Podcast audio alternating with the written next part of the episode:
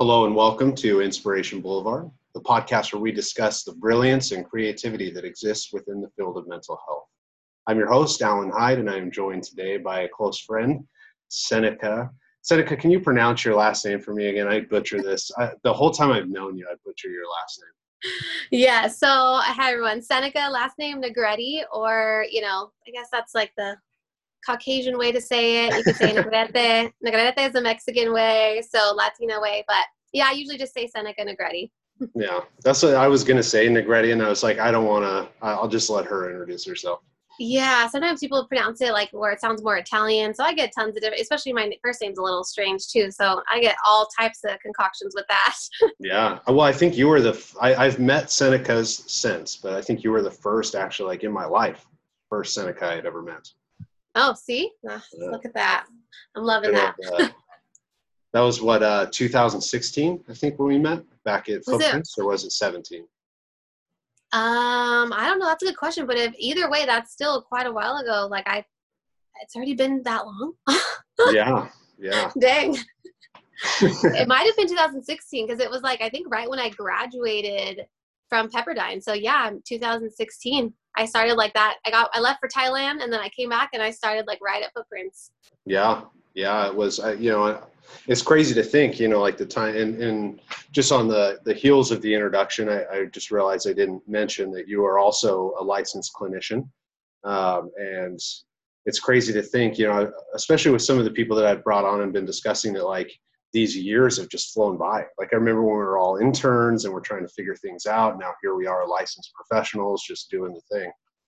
Yeah, it's definitely a journey. Let's just say that. It's I feel like you're. It's like it, you see the tunnel, you're you see it coming, but it's like you know, like you're always searching to get to that end, and it's it's like almost like they no one prepares you for that piece Right. So it's like you hustle through graduate school and you have like this, oh, I'm gonna fix the entire world, and then you get out and you're like, okay, hold on, there's so much extra things that go into it. Um, but yeah, that whole yeah, journey. Whole, uh, I want I want to help uh, change things for other people, but then it's like, oh shit, I probably got to work on myself first. And yes, yes, you realize along the way that you got a lot of things to do on yourself first, especially because they, you know, like that saying you can only take a client as far as you've been sometimes. So you got to go through some stuff first um, to kind of help someone get through some things.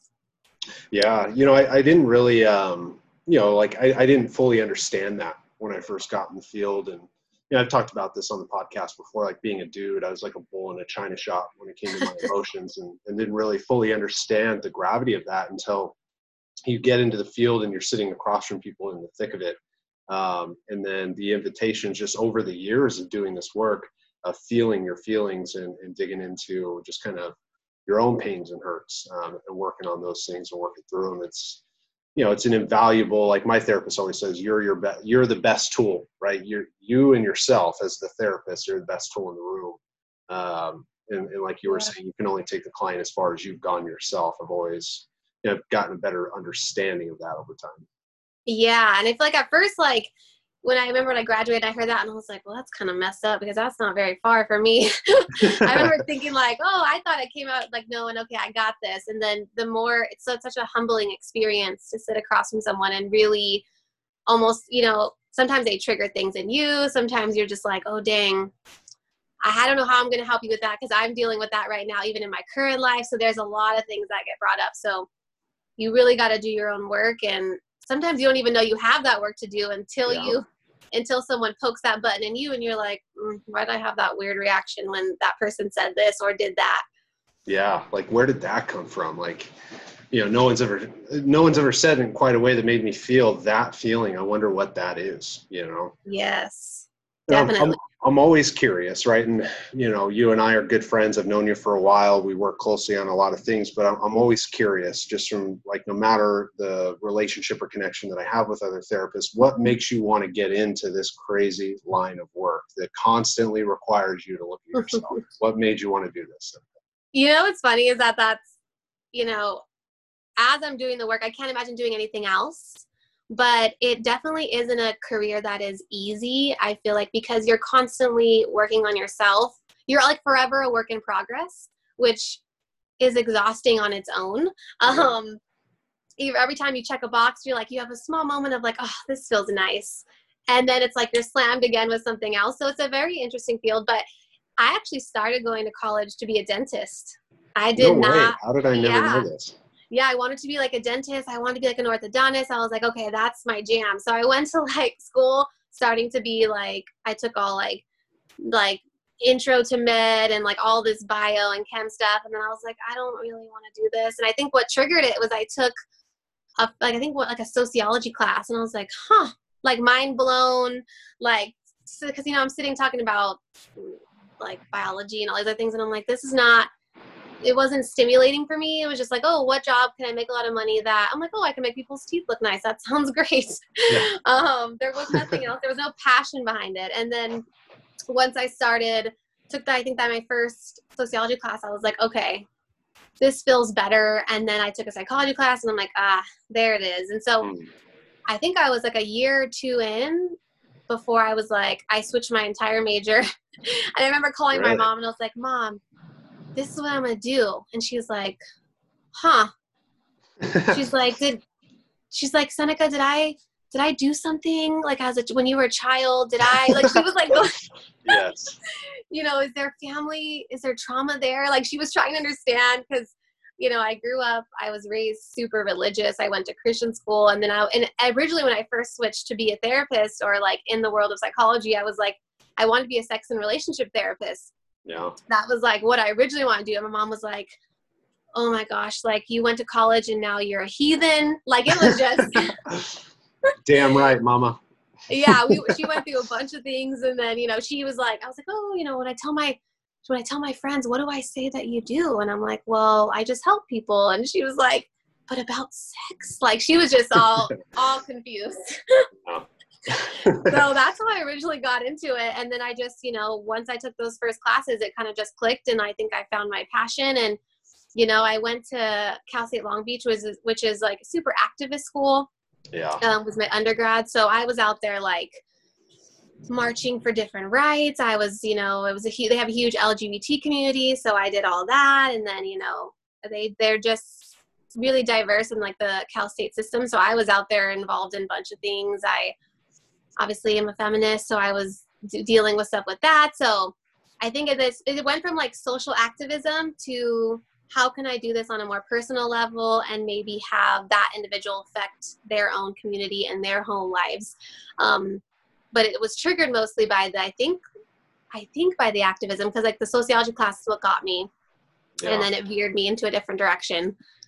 Well, I've always, you know, from the get go, right, when we met at that treatment center years ago, I've always appreciated that aspect about, you know, just the way you handle those things and, and the balanced approach that you take, where it's not like, I'm going to come and burn your house down, yeah. you know, or like I'm going to throw a brick through your window. It's, hey, here's the issue and, and here's how we can advocate for it. And also, like, fuck you. And also, like, I'll hear yeah. you out. You know, I've always appreciated yeah.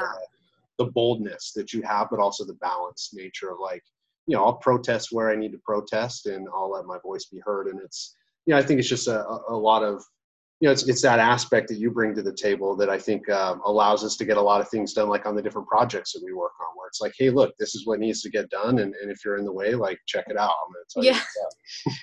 yes. And that's always like, it's definitely been a challenge for me to find the balance because it wasn't natural at first. Like, when I first was in, you know, undergrad, I was like, I don't know how to word this, like just balls to the wall, like everything and everything and anything was like, I wanted to fight, I wanted to protest, like any underserved community, population, group. I was like, I'm going to be the voice for everybody, anybody who can't find it or can't have their own.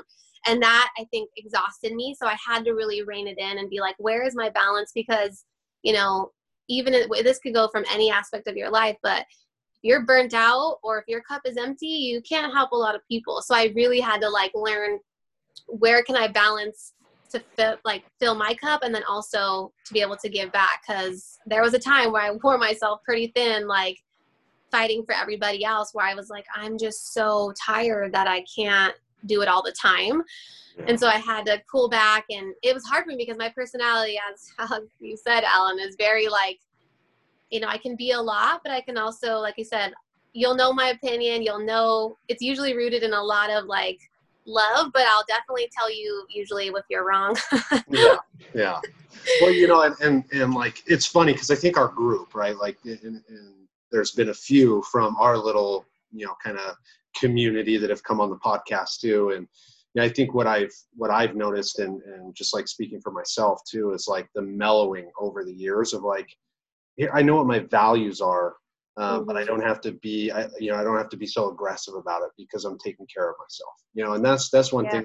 The aspects of the people that I've kept close to me, like I've just witnessed that over the years, and you know that's what I've always you know just noticed of our group. But you know, since I have you right here in front of me, also you know what I've noticed of you, mm-hmm. Seneca too. Is like I think this is also where you and I have been close friends, and it's like yeah. I think we get each other in that, and also like it can be exhausting taking care of ourselves and uh, making sure that we're we're not spreading ourselves too thin, but still advocating for people in ways you know that show that hey, I'm here to care about you. I'm here to be here for you yeah and that's something like i said like i i feel like i'm my type of personality is just i'm always very curious if i don't know i'm to find out because i don't like to be in the unknown in that way and so i'm always like hungry for that like I'll, I'll be the first to admit like if i don't know something i'll be like i don't know. Can you show me? I have that like i've learned that humbleness because if i don't you know i don't want to be the person also that sounds ridiculous or just kind of speaks just to speak like uh,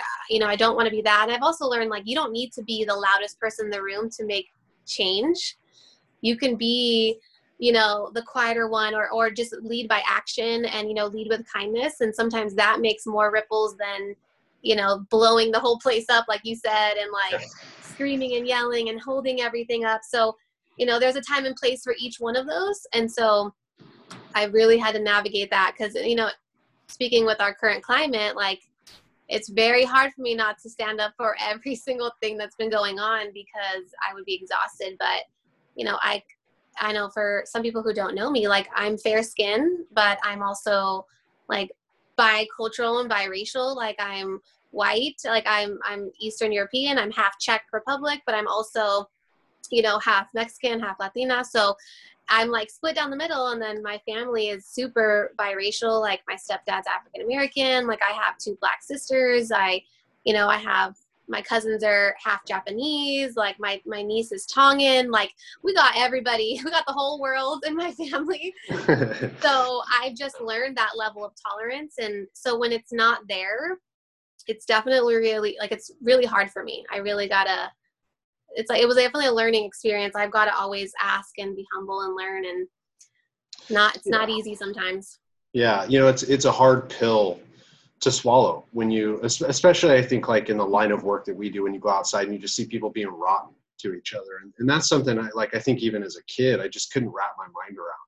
Like even before you know what racism is, you know, or before you know what hatred is, you're you know, if you're raised in a family that values like being good to other people, you walk outside and, and see the world that, you know, filled with people being rotten to each other. It's like, what is going on here?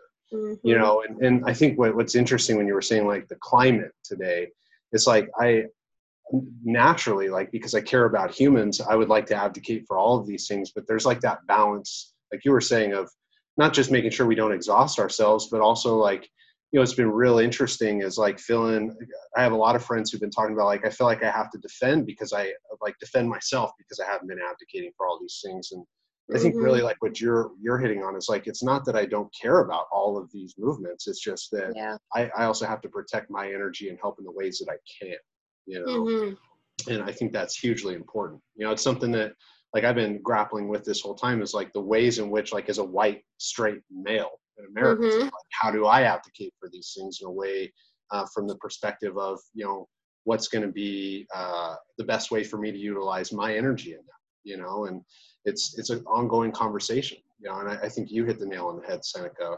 Um, in the midst of my rambling, I guess I'll get to the point mm-hmm. is, is really bringing it home to your community and the people that are around know? Yeah, definitely. Especially because I mean, you're gonna smack, you're gonna affect people that are usually closest to you, and so if you can start there and just kind of lead with, you know, even that humble, like that humble space of like, I don't know, but I'm going to learn. You know, in the world that we have, especially you know, in the US, we have we can Google and look up anything. We have so much knowledge at our fingertips. Like you know, to stay in that unknown space is also a sense of privilege and also a sense of ignorance, you know? So you really got to find that space. You know, you can have some like awareness moment, but like even in therapy, yeah, awareness can only get you so far if there's no action behind it or if you don't move forward and take that next step because then you're going to fall back into the same patterns. And so, you know, as long as you kind of lead with that and take that knowledge and education, and like, not all of us are not going to be, you know, maybe human rights is not everybody's passion, but there should be a basic line there. Um, just,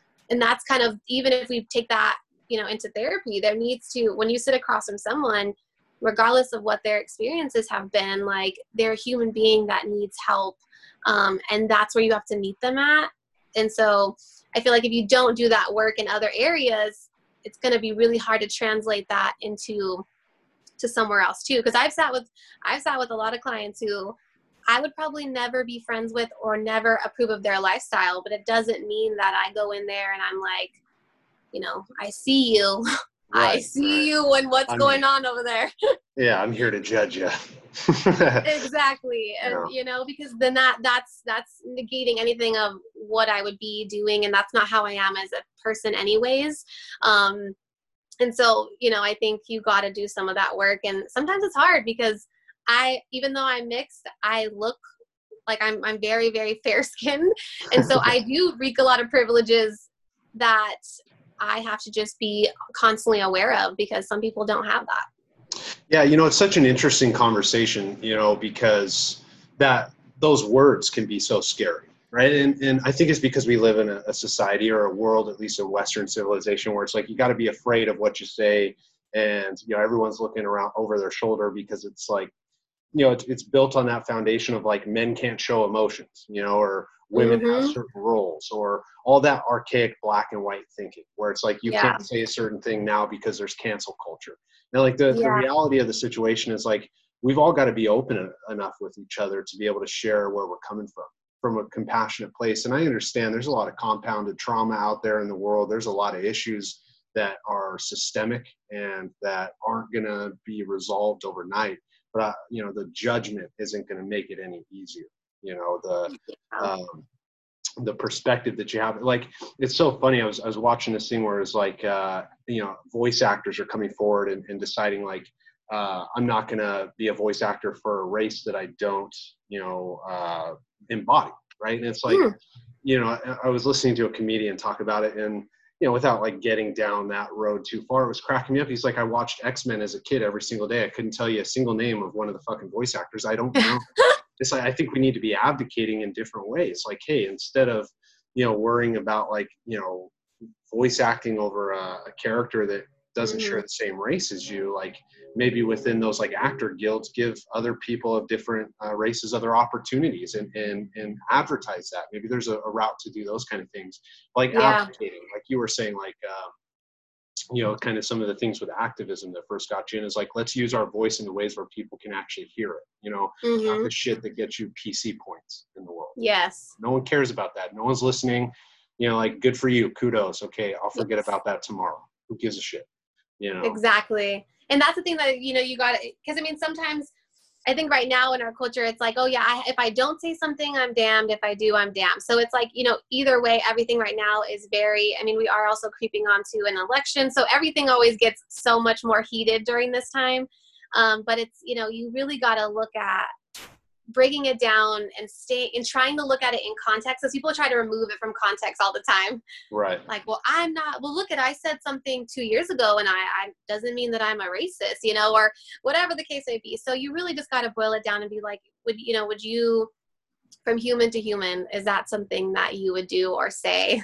Right, or right. would you carry yourself? Because you know you can be and there's some people that are never going to say anything on a social platform or maybe out in public but you know they carry themselves in a way that you would call them if you needed them. They're always there for you. You know, they may put you first or they may make sure that they're always there, you know. So there's different ways of doing it, but like I said, it's it's hard even someone like me who's an ally and activist, it's hard not to not see it because then I'm like, well then what are you doing? You know, it's like you know you're not fighting as hard as me or like why am i fighting harder than you? So it, we really got to stay in that bubble of like just stay in my lane. What can i do in my power? Because can definitely be it can like i said it can be overwhelming and i think right now people are really tired and so then it comes off as like it really gets to the point where it's now just people are being mean and malicious mm-hmm. and now when nobody's listening to anybody when yeah. it gets that way.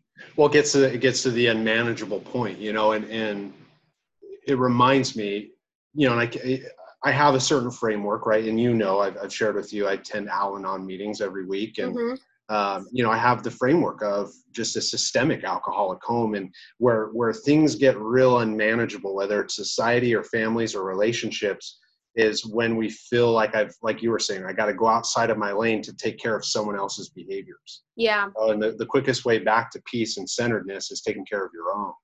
Um, and I think we we are witnessing not just with COVID, but with you know the riots and the protests and Black Lives Matter and the different movements that we have going on you know people get into the place of the unmanageable argument of like i'm going to change the way you think. Well newsflash you never had control of that. The racist fuck out there that you don't want to associate with anyway is never going to change his mind because you said some clever words.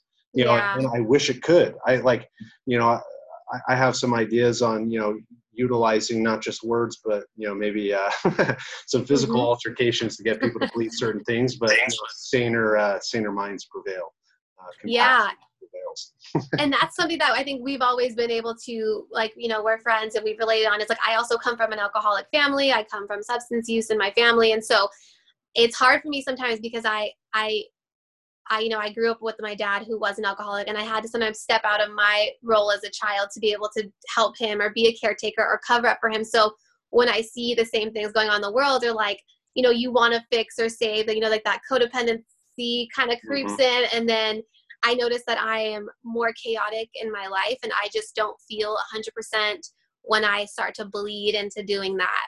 And it's hard because I got to check myself, pull myself back in, and then like hey, get back onto track of like what you were doing to be the best version of you and get back to like helping in the ways that you can help. And you're not going to change, you know, even some of my closest friends, you know, I'm not going to change their opinion. They may think differently than me. And, you know, also as a therapist, you know, I, I, I I won't say I'm one type. Like I don't definitely don't pick one theory. I don't know if there's a lot of therapists out there that do that, but yeah. like I lean a lot on narrative. I was I you know my graduate school was Pepperdine, and so everybody has their own story, and every story is different, and they all breed different thinking minds, and that's I think something that's beautiful. And we can all hear the same story and come up with so many other different conclusions or how we should act or perceive a story. So it's like I'm not going to change your story. We definitely were not raised the same. Um, I just hope that you can lead with like love because sometimes it's just so much hate that that's the part that I'm like, you're missing a lot there. Yeah, you know, it, it, it cracks me up too because like I think about our group where it's like I can't I can't tell like the listeners how many times we've been in a meeting and my friends are like that was dumb, Alan, and it's like I, I can laugh about it, you know, because these yes. people care. You know, like I, I look across, I see Seneca, I know she cares about me. I look across yeah. and see Sam. I know she cares. They're not going to tell me it's a dumb idea if it's not a dumb idea, but it still came out of my mouth. And I, I think the reality is like the compassion of being able to share that in society as a whole is like you know I, I, don't i'm not talking about grace for racist comments and racist actions i'm talking about mm-hmm. grace for abdicating in the ways in which you think is right and compassion right and yeah able to take those like different approaches and knowing that like hey look you you may have said something stupid here um, and it's not that I, I, didn't hear it. It's that that was a dumb that was a dumb thing to say. Mm-hmm. You know, I think you know, God bless. I'll probably take flack on this, but it's like you know, look no further than like Donald Trump's Twitter post. You know what I mean? Like, yeah. he does some good things, but God damn it, he says some things where I'm like, dude, shut the fuck up. What do you say? What's his post?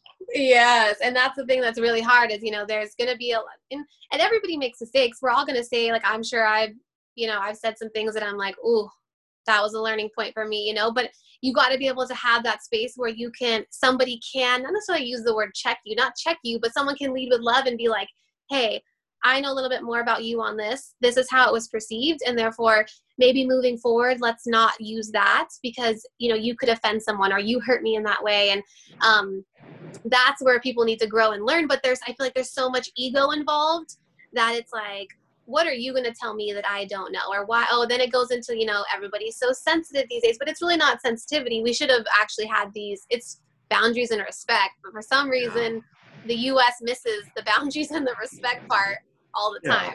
Well, it's like look when uh, Marianne Williamson was going to run for president. She's running on a platform of like purely self love, like just the concept of like mental Yeah. health, and everyone's like, "Fuck you, bitch." Yeah. Like, she's talking about like she wants to care about you, and you're you're like ready to burn her house down. Like, god damn it, just let her be a good person, you know. And and it, it reminds me like the way you are just highlighting that, and, and just like the work that I know you do too, and and being able to sit down in a therapeutic you know, or just a conversation with someone and be able to say the hard thing, but from a place of compassion. Yes. And I'm curious if you could you could highlight a little bit more of that because I think a lot of people perceive, you know, and this is like with the stigma around mental Mhm. health, it's like they perceive therapists as like, well, they're just going to call me out on my shit, or they're going to tell me I'm doing things wrong. And you know, I know from my perspective, like I'm going to be, I'm going to use caring confrontation at times, but you're the Mhm. expert of your life, you know. Yeah. So I'm curious if you could shed some light on just that perspective. Yeah, and you know what's funny is because okay, so I'm going to use an example. Like I've seen obviously multiple therapists. You know that term, therapist needs therapist. So we all have C therapists. I have one as well, and like some of the like I've been through some really good ones and some ones that I'm like, huh, questionable. Um, but but some of the my most favorite therapists or even some of my favorites like supervisors have been ones that have called me out and i remember sitting there sometimes and i'm like hmm like almost pissed off like it like i want to say something that's like so mean because i'm like that what the hell and then I leave and I'm like, huh, like it makes me think. It's forcing me to grow outside of what I'm used to. Or sometimes you just got to hear the ugly shit to be able Yeah. to be like, dang, like I already kind of knew it, but I didn't want to face it. Therefore, here it is now. And someone else told me, and I'm like, so then it, you know, it really challenges you. And and then when I come back, and you know, what's funny is my best, some of my favorite therapists, some of my favorite people, challenge me all the time and I they trigger something and I'm like, oh hell no.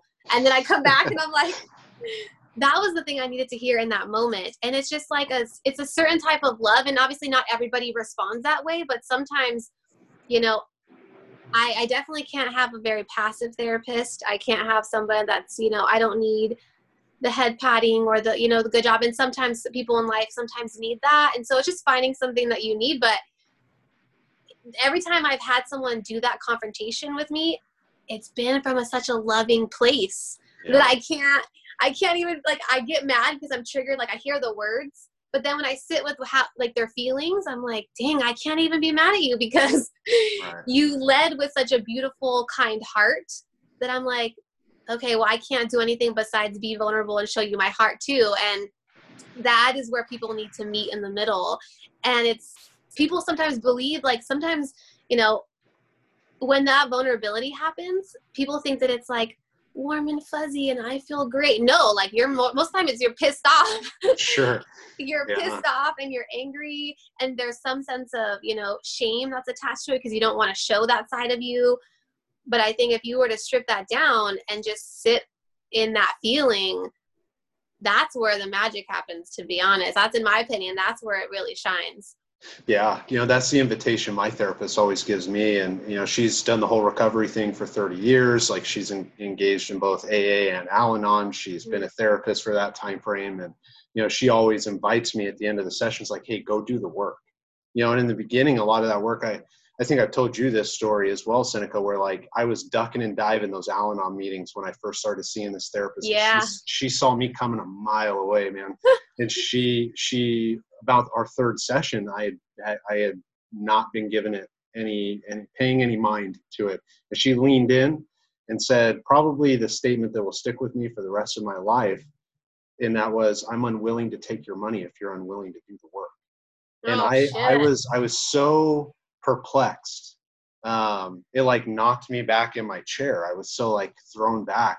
And the more I've sat with it, like I've worked with her for a while now, and and that's the one statement where it's like that's what shifted me into like okay, I'm ready to do the work. You know, yeah. I mean it's because I was ready, but she recognized that I needed to hear that because I was ready. I or why else am I sitting in that room? Why else am I paying her? You know yes and and I think that is like the that's the benefit of going to therapy. It's like hey is there enough rapport like you were saying like with the head patting Mhm. stuff?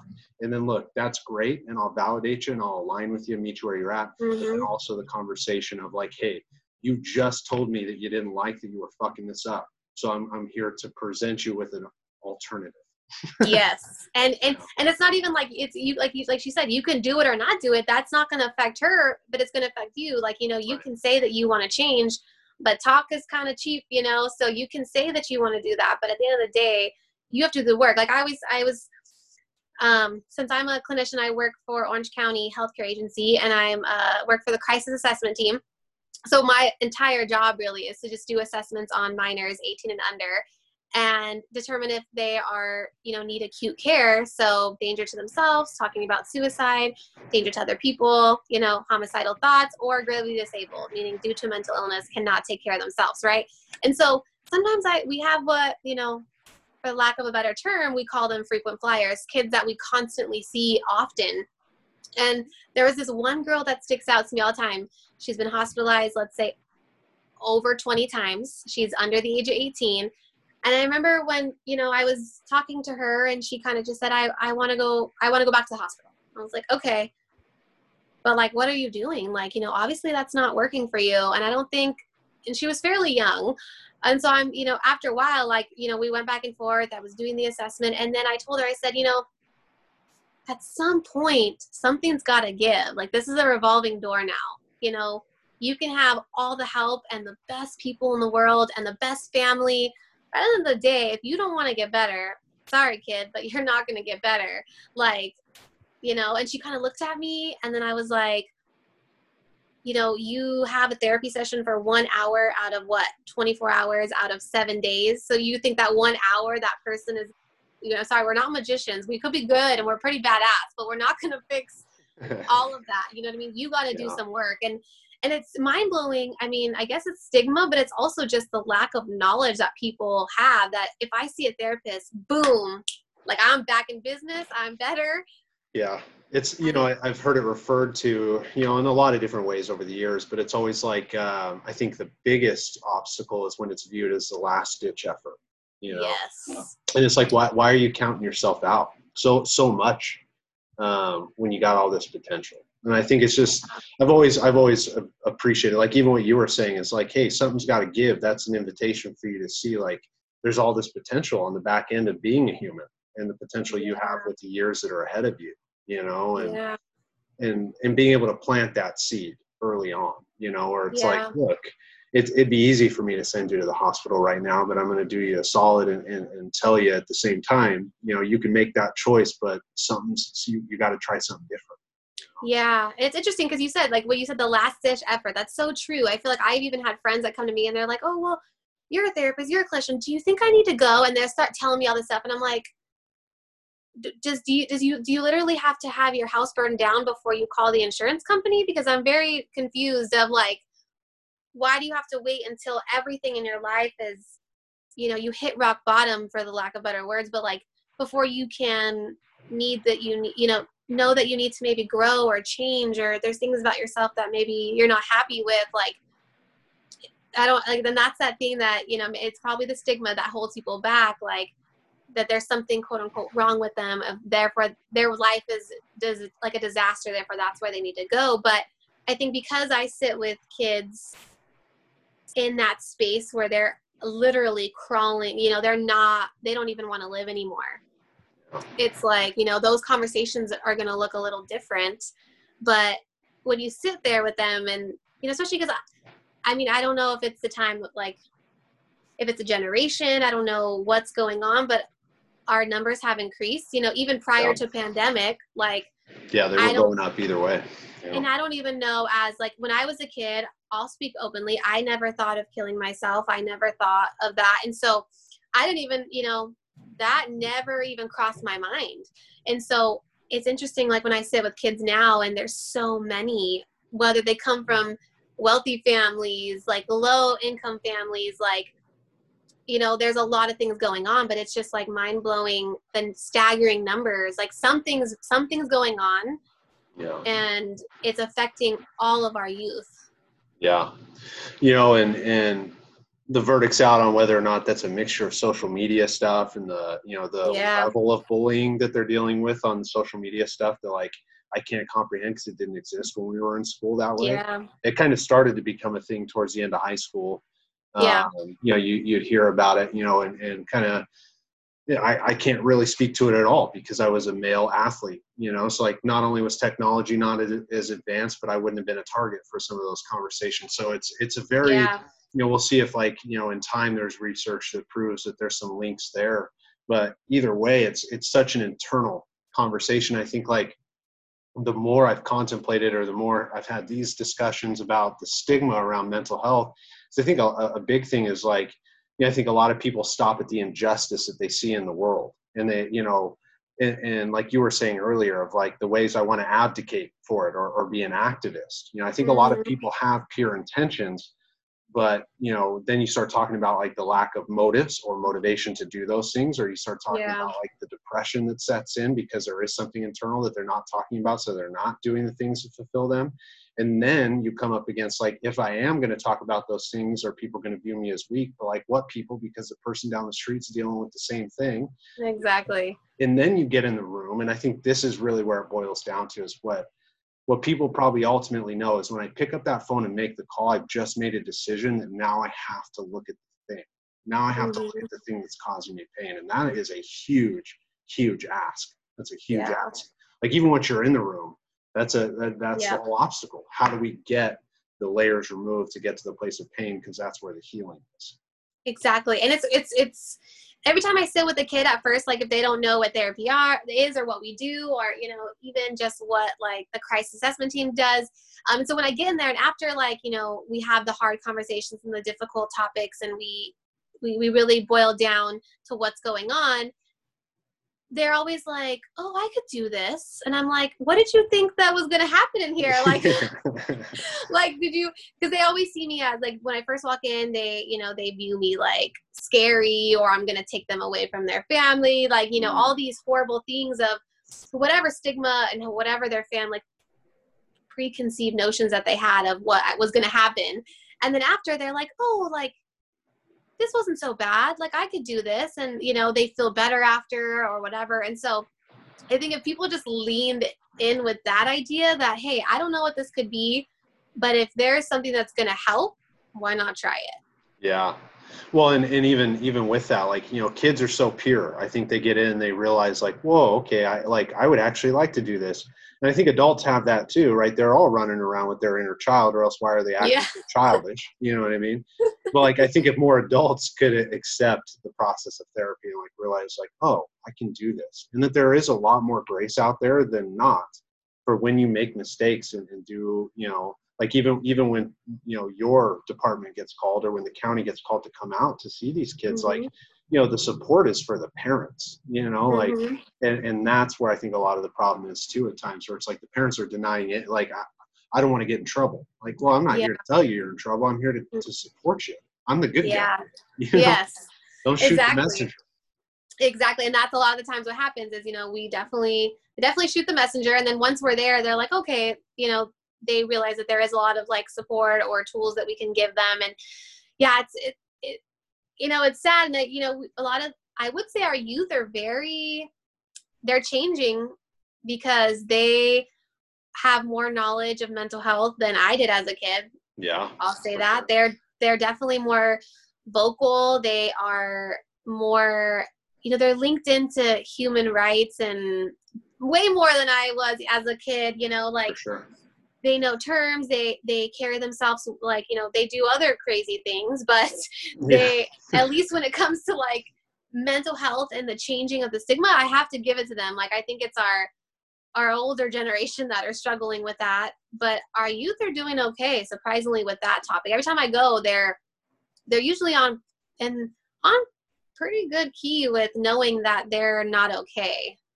yeah or knowing like what some of the avenues are you know and and it's interesting you know with with kids kind of coming up in a culture that is more accepting of, of mental health we'll we'll see how that shakes out as it's i think a direct clash between the old school of like i don't want to be seen and the new school that's like hey everything needs to be seen i think there's a balance Yeah. There's a Oh, balance for now sure. now we're talking contained vulnerability. I'm not going to the grocery store and telling the person I'm buying bread from that, you know, at six years old, this thing happened to me. You know, I'm yes. not going to do that. exactly. But, but, I will have a conversation with a friend around the concepts of my emotional experiences and how I take care of myself. And that's contained vulnerability. You know, I don't need to tell you all the details about the things that were horrific that happened to me in my life to get across the point of like, hey, these are some of the things I might feel in situations when I'm triggered, and this is how I take care of myself.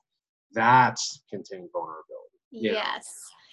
And I think that that's definitely like a learned behavior because you're right. Everything right now is like shown in mass. Like, I need to talk about my breakfast and then talk about this, and then yeah. everything is open. And I think at some point, you know, that's definitely not healthy either, like you said. Um, but also closing down completely, that's mm-hmm. not either. So it's, and it's funny because I don't know you know I, I think it's like with help with therapy or you know having even great your even even your own community or your tribe that helps you do that because that's where you learn that um yeah. learn when to like navigate those waters when to be vulnerable because i mean everybody even if everybody listening or even me and you we can think back to a story when we were in high school or whatever that like we tried to be vulnerable and that shit blew up sure. in our face yeah.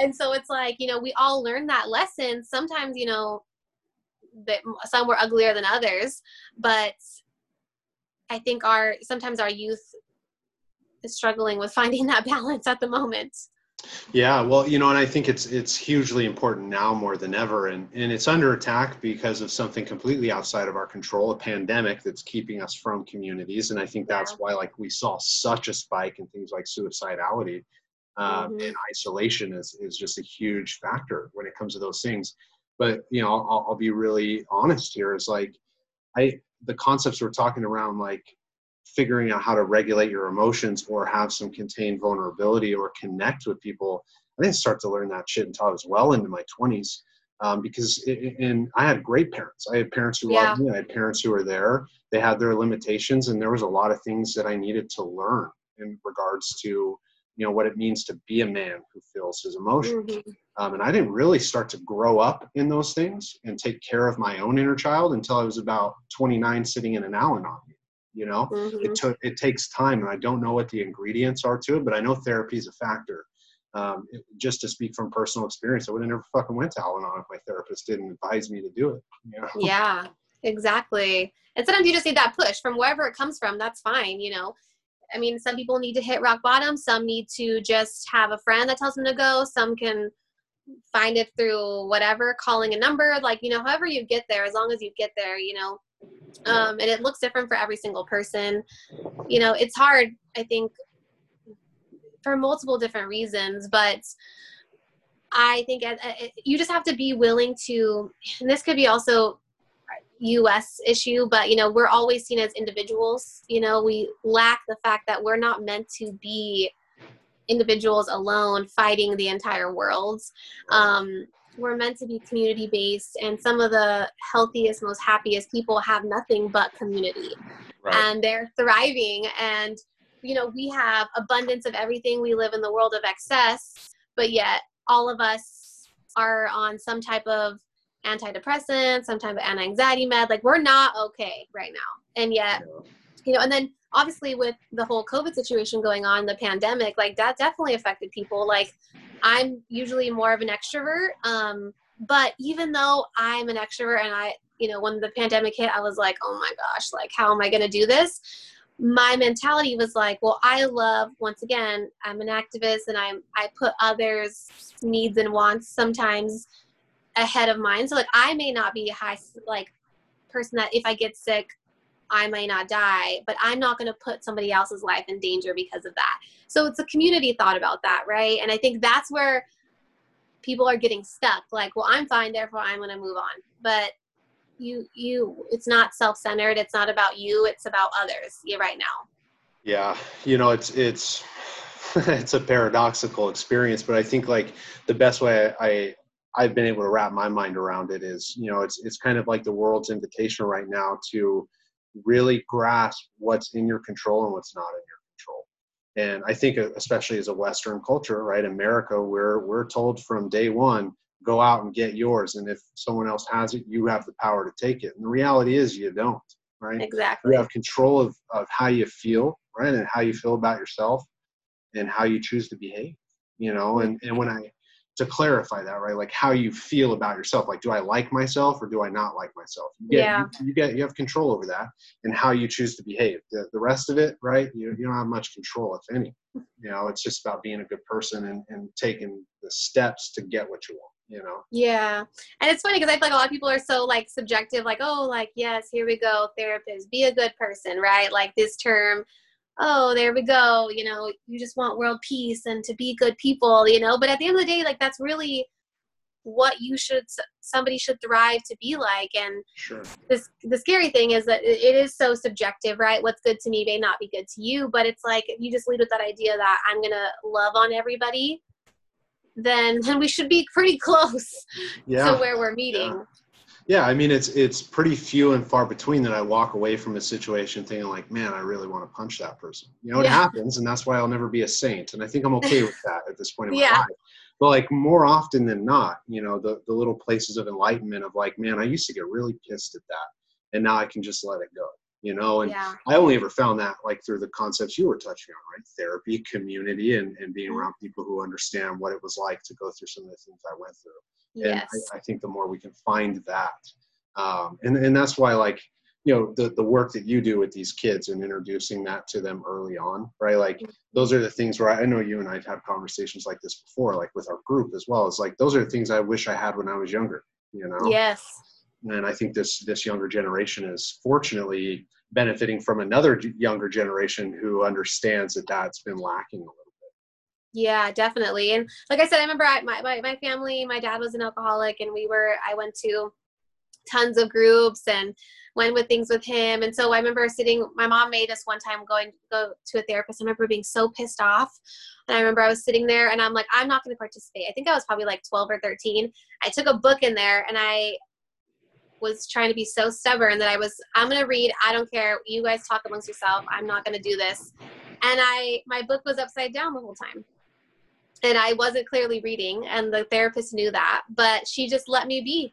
And I remember at the end, she was like, How was your book? And I was like, Oh, it was so good. Thank you. And it's funny just because how much effort I put into not wanting to do it, even though I listened the whole time and I was like, Huh.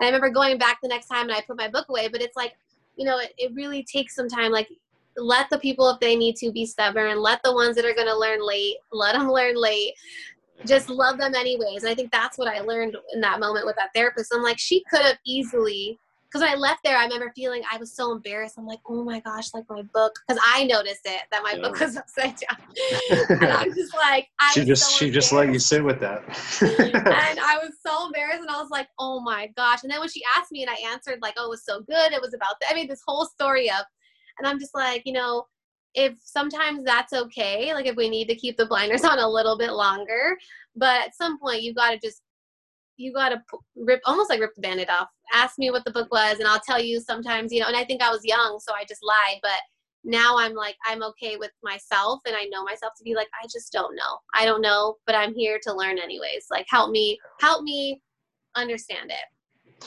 Yeah, you know, and I like that that concept too of like allowing you at that age, that therapist allowing you to sit there with the book upside down, so that later on you could be like, "Fuck, like maybe I maybe I'll go about this differently next time," you know, and mm-hmm. because we all know that therapist and, and we've all worked with with therapists that are like yeah i went in there and i fucking i told them what they needed Yeah. to do. And it's like well what are you fucking dad mom? Like why are you reprimanding your clients? That makes no fucking sense to me. That's not why they're paying you.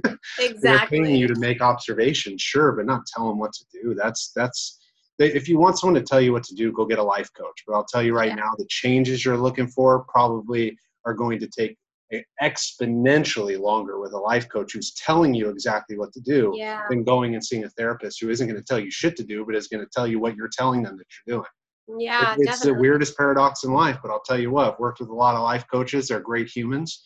Um, but the, the leaps and bounds I've made in my life were through therapy.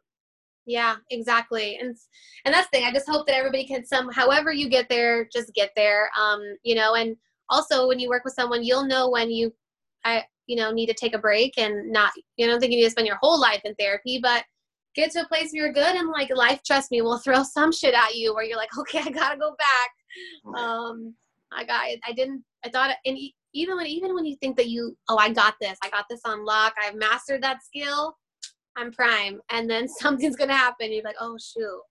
Just kidding. Yeah. I i'm actually not as good as i thought i was. Yeah yeah maybe i should check this self-righteous thing at the door yeah exactly exactly yeah. so we you know just a step back a moment a little bit that kind of jumped off from your inspiration of being an activist right and, and getting involved in yeah. some of those things at cal state long beach and you also highlighted for us you had gone to pepperdine was it just the activism pieces you would say like initially inspired you and then once you found like an avenue to do those things that jived with you kind of got you into the field or were there other components that really inspired you to do this work? I think there are other components. I think like you know like i said when i coming from an alcoholic family i think i went to a lot of therapy like a lot of family therapy um, not too much individual a lot of like al-anon groups um, stuff like that. And I think when I was younger, I was so resistant because I was, you know, young and naive, and I was like, this isn't my issue, this is my dad's issue. Right. And I couldn't understand the concept that, like, my dad is, we're a unit, this is a family, therefore it affects all of us. And I think I always had that in the back of my mind. I remember thinking like, well, this therapy, like when I when we used to go to family therapy, I was like, well, this therapist can hold space for my family when my family had no hope. And I remember being like, huh, that's pretty cool. I don't know how she does it, but that's pretty cool. And I know, like, you know, so even though I, I went into college thinking I'm going to be a dentist, I think in the back of my mind, I always knew that was there. And then once I came into like the sociology class and then the activism that always just had a pulled on my heart to just be there for other humans and fight for others, I think it led me back to like, what the hell was I playing myself? I was always meant to go down this road. Um, I just took kind of a longer way to get there and, you know, seeing my seeing my dad struggle and seeing my family and then seeing what the, what therapy can do. Um, because obviously like, you know, spoiler alert, but like my dad passed away from alcoholism. And so not that she fixed him because that's not what was, you know, people think sometimes if I go to therapy, I'm going to save my marriage. I'm going to be, this is going to happen. And like, you know, no, it's, it's not didn't have a happy ending, but it helped like our family reunite and like me my sister my mom are stronger because of it. And um, i learned a lot about myself and so there was no happy ending there but it wasn't really wasn't really about the ending. It was about the process and the journey through that. Um, looking back now i can't even imagine if i were to do that without any form of therapy or any groups or so i think all of that fueled fueled me in the direction of okay like I've benefited, I've seen what it does, therefore, like I'm willing and I need to pay it forward. And like my heart only kind of lies in that space now that I have this, like almost like this fire and this passion to just pay it forward, um, however that may look like. Yeah. Well, you know, it's it's a privilege to you know and, and an honor to do this work and and it's it's also like no no matter how true those things are, it's always beautiful to hear. Like it's just really really good people that are mm-hmm. you know stepping into and leaning into a desire to be there for others. You know? Yeah. You know, I've always known that about you, and you know, it's just nice to you know just even on the concepts that you and I identify with in that is to to carry that message that like, hey, look, life can be pretty shitty you know, and and it's not fun to look at those things, but what I, I, think what we're seeing here is an example in Seneca's brave share there that this is a shining example of someone who models for the rest of us what it looks like to take care of yourself and, and not just be stronger in it, but face it, you know, and to, yeah. to stand tall in that, you know. Yeah, which definitely is hard. Like, you know, I, I had to learn that skill. I didn't just get to face it on my own. Like I, there's definitely times that I've cowered and didn't, but I think I'm at this point in my life and over the past like couple years that I'm just like, what was that fear if I just turned around and faced it anyways? Like I'm gonna get it. I'm, I'm gonna have to face it at some point. Why not do it now? Um, and there was no answer for why I wasn't really doing it. Mm-hmm. Um, like you know, if I lose people because I grow, then I wasn't meant to have them. Or I can be grateful and blessed that I had the opportunity with them, and then I move forward. Like there, you know, there is I saw this quote the other day that, that someone said that there is so much loss in growth that some people aren't prepared for it. Yeah. And it's so true. Like when you grow and you know you shed and you you move forward, like you really got to let go of a lot of things that you maybe weren't prepared to. Yeah. And and that's the part that's hard I think because that's a fear based thing. Like we want to hold on to people that are close to us or like things or whatever it may be, but as you grow, you realize like I don't really need that and that's not healthy for me and I'm not benefiting from it. Like why the hell do I even have that? Whatever that may be. And you know, you're not only facing parts of yourself, but you're now like losing so losing pieces of you that you didn't even want to lose to begin with. And then here yeah. you are like i gotta cut that out you know?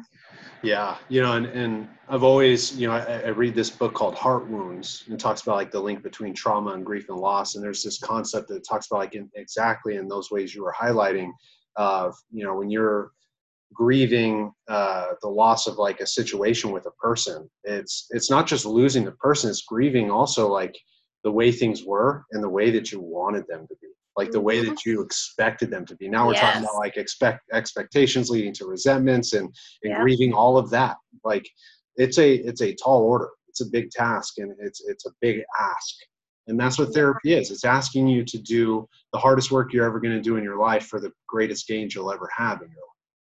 Yeah, and sometimes it could be so lonely because I mean, if you're doing that, and whether you like, you know, let's say you don't have a therapist and you're trying to navigate these by yourself, and you have to let go of something, like you said, losing a relationship or losing a like, you know, and then you have to process all that, and then what the expectations. There's so much in there that if you, it can feel so isolating and so lonely that people will just revert back to it because they're like i, I can't do this. This is yeah. too much or it's too overwhelming.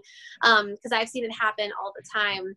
Yeah. and you know and it's and it's hard but sometimes i feel like i'm at this point in my life where i'm just like if it's hard just bring it. I've i'm tired but like i just gotta do it. You know what i mean? Because i've seen the gains like when it does work and i think there's just no other way of doing it now Yeah.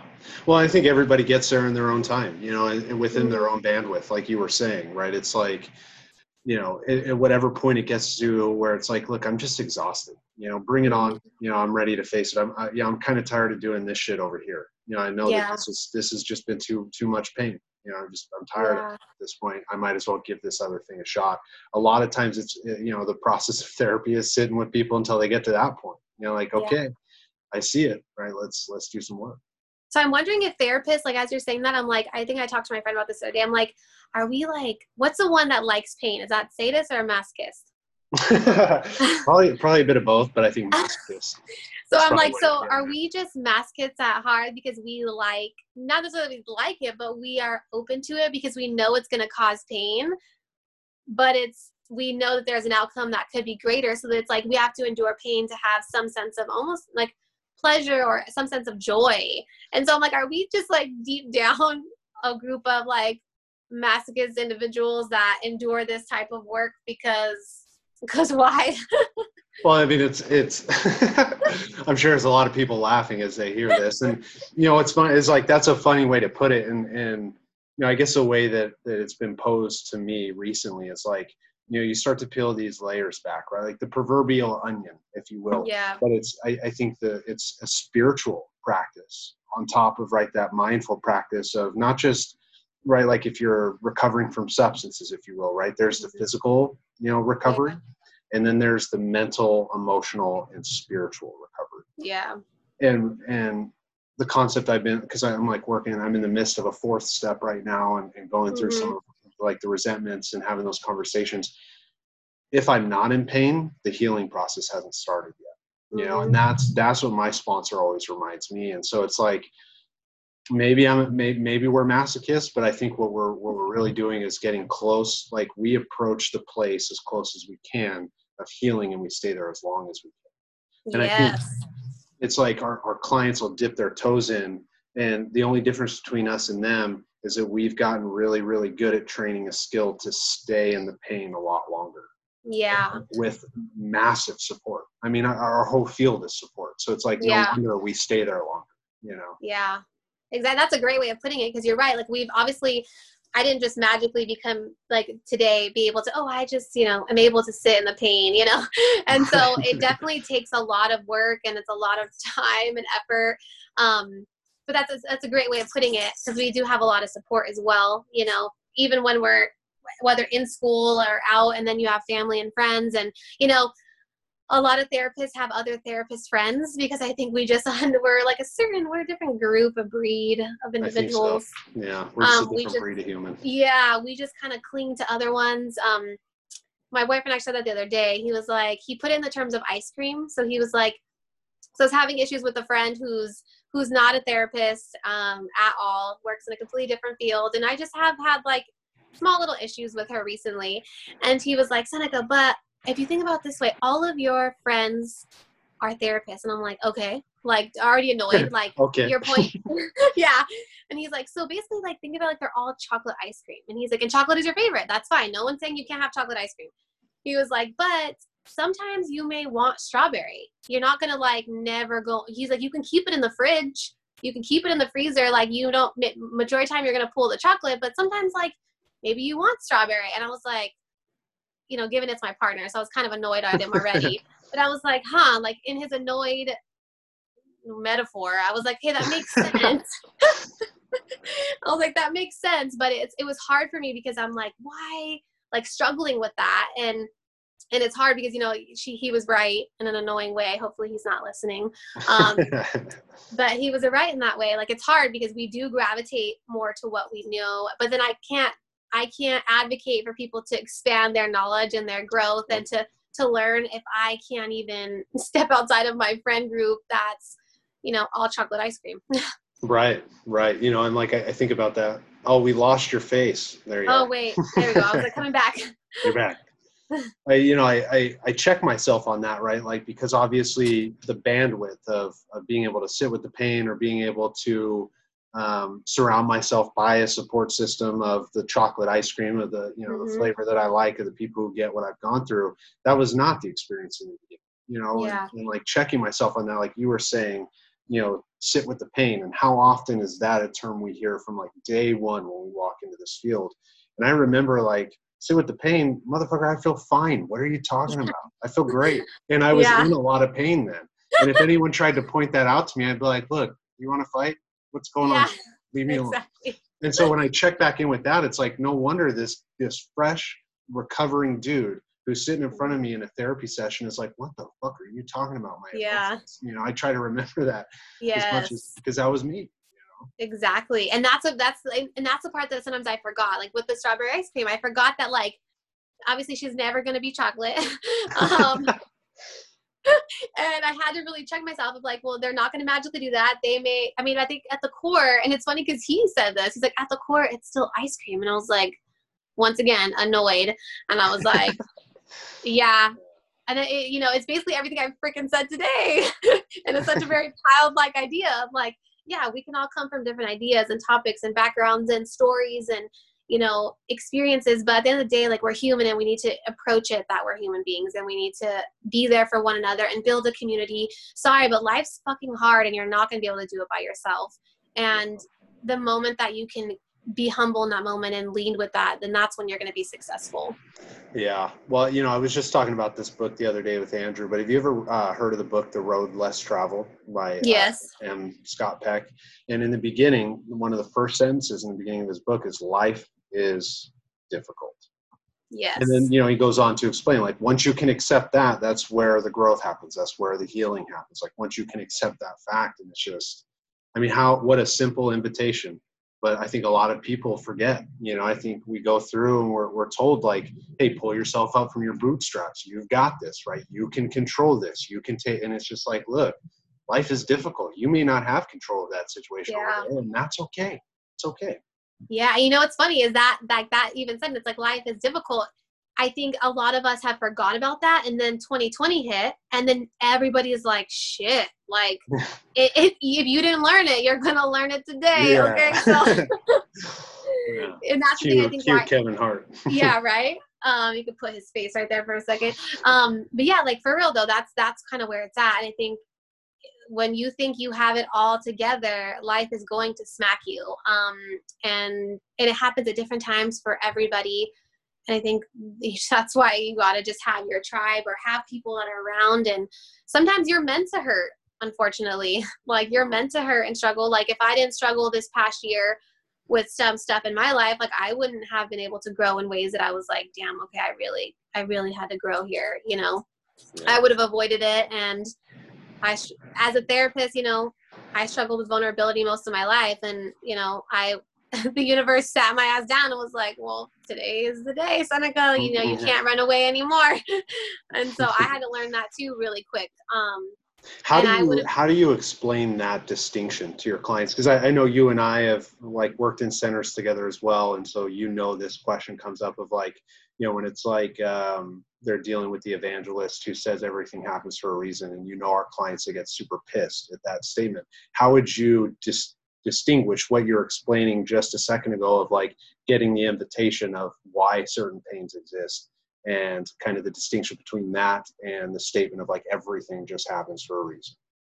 Yeah, I feel like everything happens for a reason makes it seem like there is no sense. I mean, there is no sense of control over it, but I feel like that's also just like a cookie cutter thing that people have said over time to almost like like um that's sympathy that's not empathy that's not ah, yeah. you know that's that sympathy of like oh like that tap on the shoulder you're everything happens for a reason that's not that invitation to be like yeah you're in pain you know what do you need or how can i help you it's like that that's that's that that just that conversational jargon that we've gotten used to. Like when someone said that to me, I'm like, shut up. Like I don't know. I, that thing doesn't happen for a reason, you know.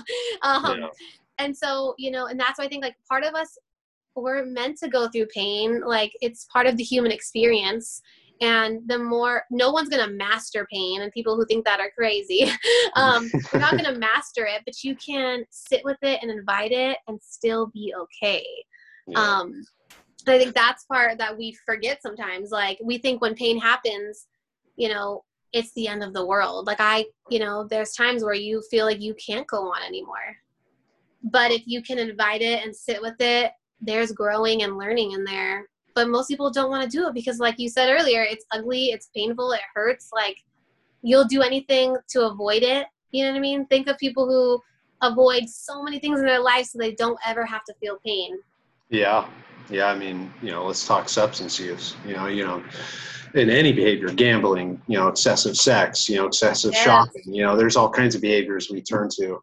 But I love that distinction you made because it's like saying to someone everything happens for a reason, like you're saying, like it's sympathy. Like I, I have always thought about that, and like you just put it in like a, a context where I was like, yes, bingo, like go tell someone else about it. You know? Yeah. That's you know, like I hear you, but I'm not here to listen to you Exactly. I think that's that's like society's issue in a nutshell. Like, oh yeah, yeah, yeah, yeah, I get it. Go go tell Joe about it. You know, yeah. And it's like the invitation here with we're meant to feel pain. That's just the truth of the human body. Yeah. Like that's the truth of our emotional experience. Like for whatever reason, that's meant to be part of the deal, and that's an empathetic invitation. Because hey, let me tell you my experience, right? Let me, yeah. let me kind of shed some light on like how how I re- am recovering in some of these things. And yeah. Instead of like, oh, it all happened for for a reason. I always back that up with like not the bad stuff. Shit wasn't supposed to happen for a reason. I don't know if there's a grand design with the bad shit that happens in life. What I do know is like what you were saying is when it does happen, we were meant to be able to feel it. Mm-hmm. Yeah. And sometimes, like I said, that's the hardest thing is to you to just let yourself feel it. You know, you said it like substances are the number one way to turn all that shit off and not feel anything but you know you have to feel the good the bad and the ugly. Um that some of the best people i know have been through some shit. Yeah. like i like I, i've talked to some of them and i'm like you are your you just be your presence here makes me feel so loved and yet you've been through some of the worst things i've ever heard in my entire life. And yeah. so it's like you know and that's something that i think that's the beautiful part about it. Um but you know some people will never hear that and some people will never some of people will avoid it until they'll, they'll some people will go like know about this maybe like listening to this and they'll still avoid it forever Sure. Um, because they're like these two therapists are fucking crazy. Um, Yeah. Well, I, I have a lot of grace for that because there's a lot of truth in that. I'm pretty fucking crazy, but I still love you. Yeah. exactly right and so that's what i'm saying like it's just it, there's a beautiful process in it and you know i feel like i get on my soapbox i'm like it's beautiful and i'm like but it really is you know it's almost like once you see something you can't unsee it and once you feel something you can't unfeel it and so once you have that experience you know you have you're almost hungry for it all the time and which is why i think we do what we do we've seen it we love it it sucks sometimes but we can't unsee it now. Yeah, yeah. You know, I um, I forget that maybe Joe Dispenza. Um, he's he does like a lot of research on meditation and neurological brain stuff, but he talks about that like you know in, in certain places of healing and peace, like you you literally are, are you know expelling different chemicals that we utilize substances for and foods for and yada yada and exercise for and you can do this with like different meditation and healing processes over time but once you feel it it becomes a feeling of like it's so it's such a good feeling it's like why would i ever want to get rid of this why would i ever want to lose this so i'm not going to jeopardize this feeling of peace by saying some shit to somebody who cut me off on the road why would why would i give up this feeling for that guy who's just trying to get where they're going to you know Exactly, exactly. Like it's not even worth, like you said, it's not worth it anymore because that all that energy expended is like I can do so much more with that. Um, and when you leave with kindness and love, I feel like the energy just feels different, and you don't feel like that, almost like that rage that comes along with everything else. And people, I feel like who are angry are always tired, like super tired, like they're just like those bitter old, you know, individuals. I don't know why I made them old. There's some young ones too, Yeah, but that's the image that popped up in your head Yeah. this old angry person I think of like from the Seven skin. Dwarfs, like Grumpy. I just think Yes. that's that's who walks around in that that world that they very singular way of thinking too. Yeah, it's you know, it's it gets into the black and white phase. You either see him in the black or you see him in the white, but either way, you don't want to be around it because it's you're you're gonna get hit. you know? Exactly. We all know that those people where it's like, man, Yeah. this sucks because when you are nice, I you're hilarious. I enjoy being around you, but like it's it's like two ships in the night. They cross and and sometimes Yes. they see each other and you're funny as hell and you're nice, and sometimes those ships just cross and you're on one end or the other, the black and white, and it's back to you're treating me like shit. Exactly. Exactly. And that's the scary part. Yeah, yeah. it's hopefully they get with the therapist. Definitely. Insert plug here. yeah, God bless. So, Seneca, I, I've, I've asked everyone this question that's come on the podcast. I'm very curious as to your answer to this. hmm If you had to choose one book in the field that is like the most, that you found the most inspirational or the most inspiring, what book would that be? Oh my gosh. And people and all the therapists had answers. Uh, Um, yes. Yes. To a, to a degree. Serena didn't fully answer the question. She, Yeah. she dip, dip, dive, and dodged a little bit, but she answered it. Dang. I mean, um, I feel like there's so many good ones out there. I'm gonna list one only because it's like the most fresh in my mind and the one that like recently has been altering life altering for me. Um, I'm gonna be mad if anybody else said it. Um Untamed, By who's the author? Glennon Doyle. Did they say Yes. So so Serena, Serena, Dang when I pressed her, she had she had shared Untamed. So I got to read this book now because a lot of people have been have been suggesting it. It's it's. Yes. It's really good. It's like it's very good. It's um I went into it thinking like, okay, because I, I didn't want a self-help book, you know. I'm like, Yeah. okay, let me and I feel like usually when it's super mass, like everybody loves it. I'm like, it's probably really general. So I was like went in like very skeptical. Um, but I read it and I'm like, wow. Like it's not like she says things that are new to me, but she her wording and her storytelling is so amazing that it made me think about life events in a whole new way. hmm, So I was like, wow. Like I remember reading it, I was just like, okay. And like there there's humor in there, but there's also pain. Like great book, definitely recommend it. I was hesitant for a while. It came out a while ago and I was like, until I talked to one of my therapist friends was like, she's like, you need to do it. I think she posted about it. And then every single day she'd post a quote and I'm like, dang, these are pretty good. So finally I was like, okay, I'm gonna read it. Um, and it's so good. And it just kind of talks about I mean, it's more, I wouldn't say it's geared towards women, um, but it's just, you know, for people who have read it or are going to read it, just know her line is there is that you're a goddamn cheetah.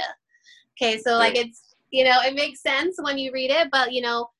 So you got these not- fierce ass women that are like, yes, Yes, that's you're right. not- yes, I you're am. not yeah you're not meant to be a docile house trained follow you know whatever expectations the world has on you and you could i think it's mm, she wrote it from a wrote it from a woman's perspective but it could be placed on anybody you know living within Sure. these constraints or these social constructs that why like why do i need to follow that rule why Yeah. does this rule cause me so much stress but i'm going to do it anyways it's a it- you know it's a recovery principle too of like you know Mhm. the, like even as you were saying that like I, I was having this conversation months ago with my sponsor when i was like well probably almost a year ago now so like when i first got into al-anon and we were talking about the elephant who's chained up to a pole and it's just beat and beat and whipped and it doesn't believe like if i go any direction right because from when it was really really small it couldn't break off the chain it was beat every Yeah. time it tried and it in the beginning didn't have any strength so now it's this Yeah. 10 ton elephant that's tied to this little pole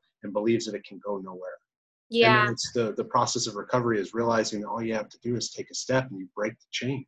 mm-hmm know? exactly and that's and like i'm telling you the book is so good it was like it was kind of like i had a lot of like aha moments but not because she said anything that was so like oh my god. But it was just like the way she worded it that it was like wow i never thought of it that way and how it could be applied to my life. And she's actually in recovery. So she does make make a lot of references to being in recovery and what it was like to she talks about feeling all her feelings and how alive she's felt like feels and how amazing that how how amazing it feels to just be alive and to feel the good the bad and all the other in between um, so it's such a good book i would definitely recommend that one dang it serena for Yeah. getting me on that one um, but i knew great minds think alike so yeah. Yeah. Well, now, now I have to read it because, you know, I like the reason I asked that question is one, so I could snag all the ideas and, you know, a library here. So I like to read up and, uh, but this is the second time it's been recommended. So now I, I really need to make sure I get this book. Yeah it's it's really good. I would definitely recommend I, I think i've told a lot of friends and they've all gone into it. And and little side note in there is she has a run-in with a therapist in there who not good. You- you'll have to read that oh. story. And you're like mind blown. Yep Well, some, unethical. that's a whole nother conversation for the next time I bring you on about fucking weird therapists. yeah. For real though. Like i was reading this and i was like angry and i'm like who give me the name of this therapist. I know this probably hipaa whatever but we're gonna find her or him. But i was like mind blown. So when you read it you'll see. We'll we'll text about it on the side. Okay, for sure. Are you are you still doing private practice, Seneca? no so i'm not right now. Um i'm just trying to figure out my life in general especially with the pandemic and everything. I did get an invitation from an old supervisor um, who has a thriving private practice i believe in like central orange county. So I may, may not. I'm still trying to figure out what I really want to do. I'm, I'm tired. I feel like I, my hours are crazy, and you know, with doing crisis constantly, um, I have to do a lot of self care and a lot of, you know, pulling it back together because that's all I do. I high crisis, high stabilization. So I gotta working on finding the balance between that daily thing and then finding the balance of like what what does Seneca need to fill that cup too. Yeah, for sure, for sure. Yeah. Well, I just I, I really appreciate you coming on, and and for those who have listened this far, I hope you found benefit in the rants of Seneca and I going back and forth. And, you know, Good luck. you know, as we talked about with the introduction in the beginning, just the, the brilliance and creativity that exists in this field. uh, It's, it's something I've always known about you, you know, and the ways that you incorporate your work. And you know, I just really Thank appreciate you. you. coming on and taking the time to do this and Of course. shed This is some light on the activism. Yeah. I know. I had to calm down my rant. Sorry, guys. I enjoyed it. It was good. All right. Perfect. It was a pleasure. no, well, thank you, Seneca. I'm sure we'll talk real soon. Yes.